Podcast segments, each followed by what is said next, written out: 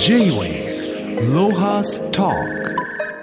今週のゲストはソプラノ歌手でホワイトハンドコーラス日本芸術監督のコロンエリカさんです。よろしくお願いします。こんにちは。よろしくお願いします。えーコロンさんはベネズエラのご出身精神女子大学大学院で教育学を学んだ後英国王立音楽院を優秀賞で卒業。ソプラノ歌手として国内外で舞台や音楽祭などで活躍する一方子どもの育成や国際親善に関わる数々の社会事業を立ち上げ音楽を通した社会貢献活動をされていらっしゃいます。えっとコロンさんあのベネズエラの出身ということですが、リスナーも全然気がつかないと思うけどこの流暢な日本語日本にはいつからいらっしゃるんですか？ありがとうございます、えー日本には10歳の時に来日しましたのではい。はい、ええ。もうほとんどずっと日本語を話して生活しております。まあでもねなかなかそんな簡単ではないと思うんですがまああの早速なんですがエリカさんが芸術監督を務めているホワイトハンドコーラス日本これはベネズエラで始まった音楽教育システム L システマの一環ということなんですがまずはこの L システマについてどんな経緯で生まれた音楽教育か教えてもらえますか。はいありがとうございます。えっ、と1975年にあの創立者であるマエストロホセアントニオ・アブレウ博士がどのようにすればその貧困の地域に住む子どもたちが夢を持って、えー自分も社会の一員だって認めていけるかっていうことを考えてそれを音楽で成し遂げようということであの音楽を通して、えー社会政策を考えましたでそれが L システマであの世界で最も成功した音楽教育プログラムとも言われておりまして今世界中70カ国以上の国と地域にそうなんです広がってるんです。えー、と何をやっているかと言いますとあの無償の音楽教育でオーケストラとか合唱とかあの、まあ、サルサバンドとか民族音楽とかいろんな分野の音楽があるんですが、えー共同のグループの中で子どもたちを育てる。子ども同士がお互いに学び合ってそれがこう循環していくようなそういうプログラムで、まあ、今はもう48年になりますけれどもその中からあの世界で最も有名なあの、まあ、最も成功したと言われてる、えー指揮者のグスタボ・ドダメルですとかクリスチャン・バスケスあとこの前小沢誠治音楽塾でも音楽監督に就任したディエゴ・マテウスなどあの優秀な音楽家を輩出しています。すごいね。あのエリカさん自身がこの L システマを、まあ、日本で立ち上げたしお一人なんですか？そうですね立ち上げにも関わりました。そそのその最初の立ち上げの時の話をちょっと具体的に教えてもらえますか？はい実はあの私の父もこのベネズエラでの創立に関わっていて、えー創立メンバーの一人でもあったんですが、えー私は15歳の時に神戸市にであった阪神大震災で自宅が全壊して一時期言葉が話せなくなった時期があったんですがその時にあの音楽にとても助けられて、えーもう一回生きてるっていうことを確認して自分の生活に戻っていけたので東日本大震災があった時も何か音楽で子どもたちにできることがないかなと思っていたところあの同じ志を持つ方たちが集まって、えー、エルシステマジャパンという組織でですねあの相馬市とあの岩手県の大槌町でコーラスとオーケストラを始めることができました。そういう時あれですか？あの子供たちってどのくらいの数の子たちがあの参加なさるんですか？えーオーケストラはそうですね70人ぐらいいたでしょうかね、はい。あの地元の学校の子どもたちも含めて、でコーラスは最初は、えー20人30人というところからあの大きくなっていきました。J-Way ロハスタあの L システマの最初のテーマって、貧困の子どもたちを救うっておっしゃってましたけどはいその貧困の子どもたちを救うっていうのはどういうことなんでしょう、はい、あすごく重要なポイントだと思います。あのよくこのアブレオ博士がマザー・テレサの言葉を引用していてその貧困っていうのは家の屋根がないことでもパンがないことでもない。貧困っていうのは誰からも必要とされず自分が誰でもない。社会からあの認められていない。それが貧困だというふうに言っていてこの L システマの中ではあのどんな子にもあの尊厳があって楽器がうまく弾けても弾けなくってもオーケストラの中では家族の一員でありこのオーケストラ自体が社会を映し出す一つの縮図でありこの中で、えー、例えば時間に守ってリハーサルに参加するとか、まあ、そういう規律ですとか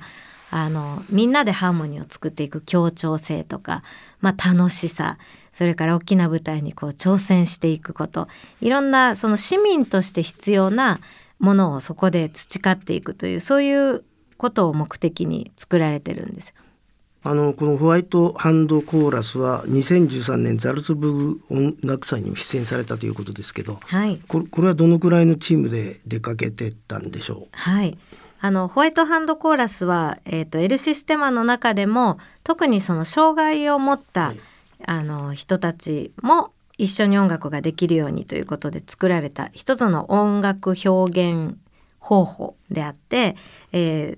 ー、もともとですねあの団体の半分ぐらいが障害を持っている方で例えば目の見えない方は声で歌う。あと楽器を弾く人もいるし、まあ、車椅子の人ダウン症の人障害がない人そういう声で歌うコーラスとあと耳の聞こえない人が白い手袋あの白い手袋なのでホワイトハンドという名前がついているんですがその白い手袋で歌詞を手歌手の歌と書いて手歌手話で作った、まあ、音楽的な表現で、えー、一緒にこう表現するというのがホワイトハンドコーラスの形態で2013年はベネズエラから100人ぐらいのですね大きな団体が演奏に行きましてもうあの総立ちのスタンディングオベーションだったそうです。J-Way ロハスタあの聴覚障害者耳の不自由な人が聞こえていない音と一体化できるというのはどういうことなんですかね？そうですねこれも私は聞こえない人たちがどういうふうに感じるのかはあの想像でしかお話できないんですけれどもあの音楽を教えるものとして例えばこう思い込みっていうのが結構あったなというのを毎回気づかされるんですね。えー、リズムで言うとですねあの全く聞こえない人の中にもすごくリズム感がいい人とリズムがちょっと苦手な人それは聞こえる人も同じなんですよね。でその音楽のリズムとかはこう目とか、えー、振動で感じることができますし、えー、歌には、まあ、歌心というかその詩を伝えるっていう気持ちがあってそれはあのろう者特にこの手話を使って生活してる方の場合はこう顔の表情とか体の動きとかそういうところでこうもう全身からこう音楽を表現することができてで全く聞こえない子でもですねあの私にとって音楽がない生活は考えられないって言ったりすごいな。はい。もう私たちのちょっと想像を超えるような世界でこうつながってる感じがします。J-Way ロハスタあの聴覚障害を含めた障害者たちの合唱団ホワイトハンドコーラス日本の活動で、はい、新たな動きとして大工の奇跡院欧州実行委員会が設立されたということですけども、えー、この、えー、団体をご紹介いただけますか？はい、えー、実はですねあの私たちのこのホワイトハンドコーラス日本にはいろんな大人が関わっていまして、えー、私のように音楽家プロのあの音楽家の方もいらっしゃいますし、えー、ろう者の俳優さんそして今度はですねなんと歌う写真家もあの活動に参加してくれていてあの田頭真理子さんという素晴らしい写真家なんですが、えー、活動をずっと追いかける中で彼女が何とかして彼らの歌心といいますか音楽のエネルギーを写真で伝えられないかということをずっとずっとずっと考えて、えー、とうとうですねもう天才的なアイデアでこの手の動きを光の軌跡で写真に写すという方法を考え出して日本で今まで2回写真展を行っております。でこの写真展を行った際にまあ、私たちもいろんな発見があったんですが何よりもこう表現してるろう者の子どもたちがですね私たちの姿を同じ耳の聞こえなかったベートーベンに伝えたい。これをベートーベンの生まれ故郷で発表したいという思いがあってそしてこの度この「大工の奇跡」をじゃあヨーロッパに持っていこうという実行委員会をあの今年になって設立いたしました。J-Wave Lohas Talk まあその先月、えーその開催に向けてヨーロッパに行かれたそうですけども、収穫というかどのような話し合いをされたんでしょうか？そうですね、えー、と日本では例えばその国際権利条約をあの批准していますけれども昨年あの障害者権利条約に関係する人権委員会が日本に来た時に、えー日本の例えば法整備はすごく進んだけれども、えーインクルーシブ教育が遅れているとかあのなかなかその障害を持った方がえー職業に就く時に選択肢がまだまだ少ないとか、まあ、いろんな問題が指摘されていて私たちも普段活動していると、まあ、楽しい部分もたくさんあるんですけれどやはりこの社会のあのシビアな部分というのを障害を持った子どもたちから教えてもらうことがたくさんあってまあ戦っていかなきゃいけないこともたくさんあるんですよね。でもヨーロッパに行って、えー私たちの活動をあの本当に写真を一つ見せただけで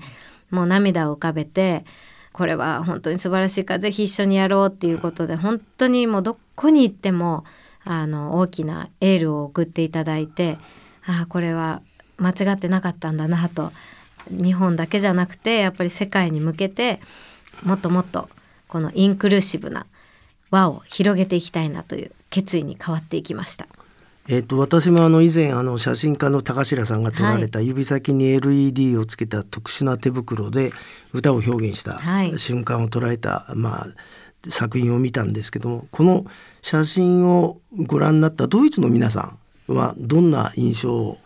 あの持たれたんでしょう。そうですね、えっと、私たちはまずベートーベンが生まれたお家ベートーベンハウス今世界で一番大きなベートーベンの所蔵品をあの持っている博物館にも行きましたし、えーウィーンにも行ったんですけれどもあのやっぱり田頭さんのこのアイデアにみんなとてもハッとして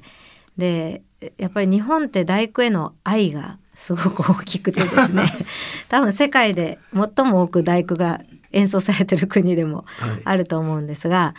えーヨーロッパの方たちからすると今の時代これだけ、まあ、戦争とかいろんなことがある中でこの大工がですね東洋の日本まで届いてその東洋から新しい形で帰ってきたっていうことに対するまあこう斬新な驚きと喜びっていうのを感じました。J-Wave Lohas Talk. その、えー高白さんの写真ですけども、えー京都で開催する国際写真展、えーホワイトハンドコーラス日本の写真大工の奇跡で見ることができるんですけど、えー、フォロンさんちょっとご紹介いただけますか？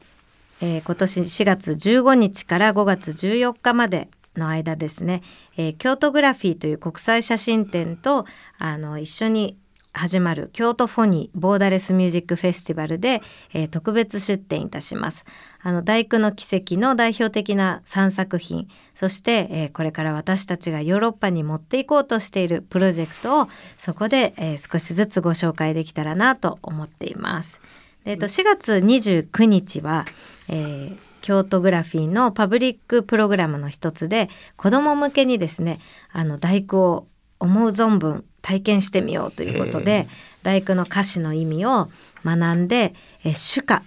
手で手話で歌ってみるワークショップ。そしてなんとですね田頭真理子さんがそこに登場して、えーその手歌で表した自分の歓喜をフォトセッションで、えー撮ってくれてその写真を持って帰れるという子ども向けのイベントがありますのでぜひぜひお越しください。J-Wave Lohas Talk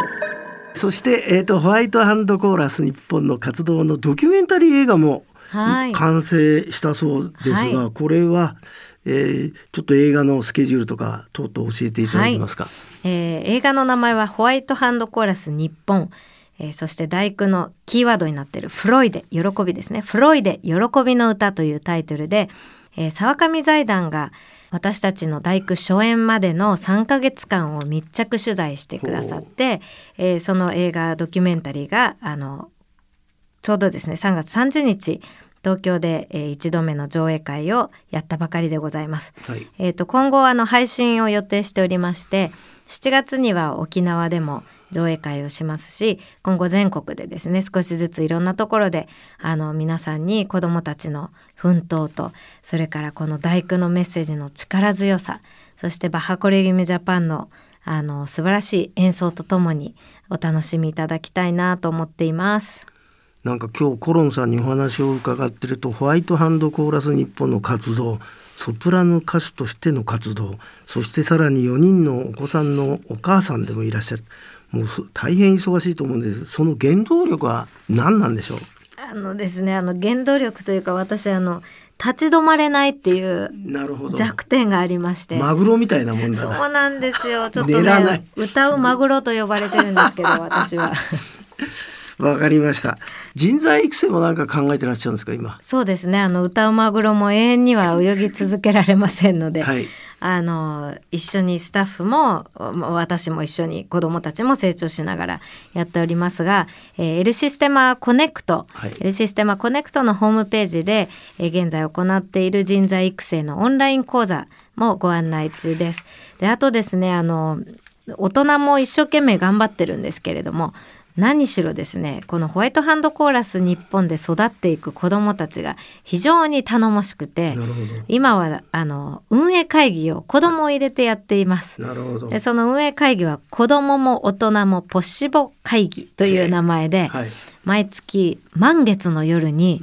集まるというルールで、うん。えーこれはですねあのホワイトハンドコーラス日本を応援するためにあの立石義弘さんと米村大輔さんが書いてくれた「見ると聞くとポッシボ」っていう絵本にちなんで、やっている会議です。あの YouTube にも「見ると聞くとポッシボ」の絵本ムービーを公開してますのでよかったらぜひぜひ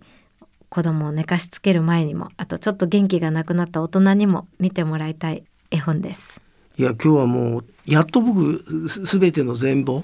あの写真見てるだけじゃ分かんなかったんだけどもうかなりの全貌でした今日全は貌ですよねこんなこんなにいっぱい話したの初めてかもしれないです、ねよーくわかりました。はい、コロンさん、これからもぜひ頑張ってください。今日はどうもお忙しい中、ありがとうございました。